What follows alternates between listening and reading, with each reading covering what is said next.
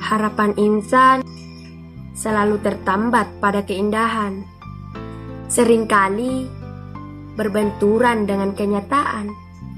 Berjuta rasa berkecamuk dalam pikiran. Memberontak menebarkan protes ketidakadilan. Dunia ini hanya jembatan penyeberangan dari alam muasal menuju keabadian. Rutinitas kesibukan terkadang melenakan, menghantarkan diri pada belenggu jebakan.